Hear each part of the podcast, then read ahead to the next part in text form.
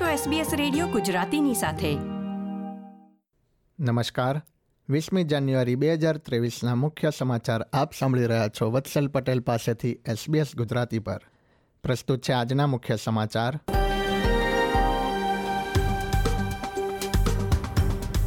દેશમાં કોવિડ કેસની સંખ્યામાં ઘટાડો, રસીના પાંચમા ડોઝ અંગે વિચારણા.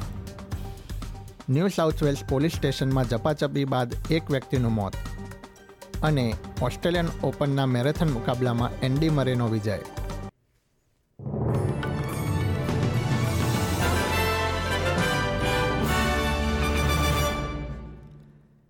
હવે સમાચાર વિગતવાર. ફર્સ્ટ નેશન્સના કિશોર કેસિયસ ટુર્વેના વર્ષ બે હજાર બાવીસમાં થયેલા મૃત્યુ બદલ ત્રણ લોકો પર આરોપ ઘડવામાં આવ્યા છે. તેમણે તેની સાથે દુર્વ્યવહાર તથા તેના મૃત્યુનો આરોપ ઘડીને તેમને પર્થની કોર્ટમાં હાજર કરવામાં આવશે. પોલીસે વીસ વર્ષની આસપાસના એક યુવક તથા યુવતી અને એક અન્ય યુવતી પર ગુરુવારે આરોપો ઘડ્યા હતા. તેમને શુક્રવારે કોર્ટમાં હાજર કરવામાં આવશે. એકવીસ વર્ષીય જેક સ્ટીવ બેર્લી વેસ્ટર્ન ઓસ્ટ્રેલિયામાં ગયા વર્ષે એક કિશોરના મૃત્યુ બદલ આરોપોનો સામનો કરી રહ્યો છે. આ ઘટના સમગ્ર દેશમાં ઘણી ચર્ચાસ્પદ બની હતી. પ્રોડક્ટિવિટી કમિશનના રિપોર્ટ પ્રમાણે ફંડિંગમાં વધારો થયા બાદ દેશના વિદ્યાર્થીઓમાં સાક્ષરતાના દરમાં ઓછો ફેરફાર જોવા મળી રહ્યો છે. નેશનલ સ્કૂલ રિફોર્મની સમીક્ષામાં જાણવા મળ્યા પ્રમાણે, વર્ષે નેવું હજાર વિદ્યાર્થીઓ નાપલાનની લઘુત્તમ જરૂરિયાતો મેળવવામાં પણ નિષ્ફળ જાય છે. શિક્ષણ મંત્રી જેસન ક્લેરે જણાવ્યું હતું કે તે રિપોર્ટ ચિંતાજનક છે. તેમણે ચેનલ સેવન સાથેની વાતચીતમાં જણાવ્યું હતું કે સામાજિક તથા આર્થિક રીતે પાછળ હોય તેવા પરિવારોને વધુ સહાયની જરૂર છે. કોન્ટસની વધુ એક ફ્લાઇટને એન્જિનમાં ખામી હોવાના કારણે પરત લાવવામાં આવી છે. ત્રણ દિવસમાં દેશની રાષ્ટ્રીય કેરિયર કંપની સાથે બનેલી આ ત્રીજી ઘટના છે. શુક્રવારે મેલબર્નથી સિડની જતી Q F four three zero flight સવારે દસ મિનિટની ઉડાન બાદ પરત લાવવામાં આવી હતી. તેનું મેલબર્નના તુલામરીન એરપોર્ટ ખાતે સફળ ઉતરાણ કરવામાં આવ્યું હતું. કોન્ટાસે પોતાના નિવેદનમાં જણાવ્યું હતું કે તે વિમાનને તકેદારીના ભાગરૂપે પરત લાવવામાં આવ્યું હતું. વિમાનના પેસેન્જર્સને આગામી ફ્લાઇટમાં સિડની લઈ જવામાં આવશે.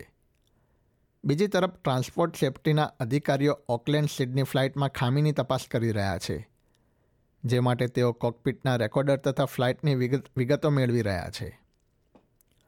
ન્યૂ સાઉથ વેલ્સના ટેન્ટરફિલ્ડ ખાતે પોલીસ સ્ટેશનમાં એક વ્યક્તિને ગોળી મારવામાં આવી છે. ન્યૂ સાઉથ વેલ્સ પોલીસે જણાવ્યું હતું કે પોલીસ સાથે ઝપાઝપી બાદ તે વ્યક્તિને ગોળી મારવાની ફરજ પડી હતી.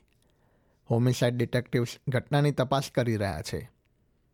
Western region command, commander acting assistant commissioner Stephen ઇંગ્ટને જણાવ્યું હતું કે જ્યારે પોલીસ તે વ્યક્તિને સ્ટેશનમાં લઈને આવી ત્યારે તેણે પોલીસ પર હુમલો કર્યો હતો. ઓસ્ટ્રેલિયન મેડિકલ એસોસિએશને સુગરયુક્ત પીણામાં ટેક્સ લાગુ કરવાની માંગ કરી છે. સંસ્થાના ઉપપ્રમુખ ડેનિલી મેકમુલને જણાવ્યું હતું કે સુગરયુક્ત પીણામાં કેન્દ્ર સરકાર ટેક્સ લાગુ કરી શકે છે. તેમણે ઉમેર્યું હતું કે આ પ્રકારના દરેક પીણામાં દર સો ગ્રામ પર ચાલીસ સેન્ટનો ટેક્સ લાગુ કરી શકાય છે. સંસ્થાના માનવા પ્રમાણે તેના કારણે ટાઈપ ટુ ડાયાબિટીસ, સ્ટ્રોક્સના કેસ તથા હૃદયરોગનું જોખમ ઘટી શકે છે. ડૉક્ટર મેકમુલને ઉમેર્યું હતું કે સરકારને ટેક્સ દ્વારા આઠસો ચૌદ મિલિયન ડોલરની પણ આવક થશે. ઓનલાઈન માધ્યમો પર ખોટી માહિતી પ્રસરતી, અટકાવવા માટે ઓસ્ટ્રેલિયન કમ્યુનિકેશન્સ એન્ડ મીડિયા ઓથોરિટીને વધુ શક્તિશાળી બનાવવામાં આવશે. સંસ્થા તે માટે સ્વૈચ્છિક ધોરણને બદલે ફરજિયાત નિયમો અમલમાં મૂકશે.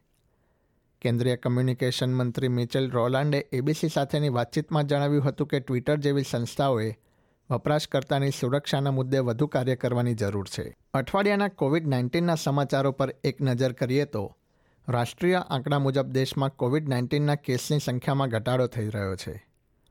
ક્રિસમસના સમય દરમિયાન ઓમિક્રોનના ચેપમાં વધારો થયો હતો, પરંતુ નવા વર્ષની શરૂઆતથી કેસની સંખ્યા ઘટી રહી છે. ગયા અઠવાડિયા દેશમાં રાષ્ટ્રીય સ્તરે કેસની સંખ્યામાં સત્યાવીસ ટકાનો ઘટાડો નોંધાયો હતો. જાન્યુઆરીના પ્રથમ અઠવાડિયામાં ત્રેવીસ ટકાનો ઘટાડો નોંધાયો હતો. બીજી તરફ કેન્દ્રીય આરોગ્ય મંત્રી માર્ક બટલરે જણાવ્યું હતું કે શિયાળામાં કેસની સંખ્યા વધે તેના માટે કેન્દ્ર તથા રાજ્ય સરકાર તૈયારી કરી રહી છે. તેમણે ઉમેર્યું હતું કે દેશના રહેવાસીઓ માટે કોવિડ પ્રતિરોધક રસીના પાંચમા ડોઝ અંગે અટાગી પાસેથી સલાહ મેળવવામાં આવશે. આંતરરાષ્ટ્રીય સમાચારો પર એક નજર કરીએ તો, ઈરાકમાં સ્ટેડિયમ બહાર થયેલી ધક્કામુક્કીમાં બે લોકોના મૃત્યુ તથા ડઝનથી પણ વધુ લોકો ઘાયલ થયા છે. પ્રેક્ષકો આંતરરાષ્ટ્રીય ફૂટબોલ ટુર્નામેન્ટમાં હાજરી આપી રહ્યા હતા. ઉલ્લેખનીય છે કે દેશમાં ચાર દશકમાં પ્રથમ વખત આંતરરાષ્ટ્રીય ટુર્નામેન્ટનું આયોજન થઈ રહ્યું હતું. ઘટનાના પ્રત્યક્ષદર્શીઓએ આયોજનમાં ખામીને મુખ્ય કારણ ગણાવ્યું હતું. ઈરાકે ઓમાનને ત્રણ બેથી પરાજય આપીને આઠ દેશોની ટુર્નામેન્ટમાં વિજય મેળવ્યો હતો. રમતના સમાચારોમાં સ્કોટલેન્ડના ટેનિસ સ્ટાર એન્ડી મરેએ ઓસ્ટ્રેલિયન ઓપન ટેનિસ ગ્રાન્ડ સ્લેમના મેરેથોન મુકાબલામાં થાનારી કોકીનાકિસને પરાજય આપ્યો છે. શુક્રવાર વહેલી સવાર સુધી રમાયેલી મેચમાં ભૂતપૂર્વ નંબર વન ખેલાડી મરેએ કોકીનાકિસને પાંચ કલાક પિસ્તાલીસ મિનિટની લડત બાદ હરાવ્યો હતો. વહેલી સવાર સુધી રમાયેલી મેચ બાદ તેણે ટુર્નામેન્ટના કાર્યક્રમ અંગે પ્રશ્નો ઉઠાવ્યા હતા. તેણે જણાવ્યું હતું કે તે ટુર્નામેન્ટને સન્માન આપે છે, પરંતુ મેચનો સમય ટુર્નામેન્ટમાં સામેલ લોકો માટે કેવી રીતે મદદરૂપ છે તે તેની સમજની બહાર છે. આ સાથે જ આજના સમાચાર સમાપ્ત થયા. આ પ્રકારની વધુ માહિતી મેળવવા માંગો છો? અમને સાંભળી શકશો Apple podcast Google podcast Spotify કે જ્યાં પણ તમે તમારા પોડકાસ્ટ મેળવતા હોવ.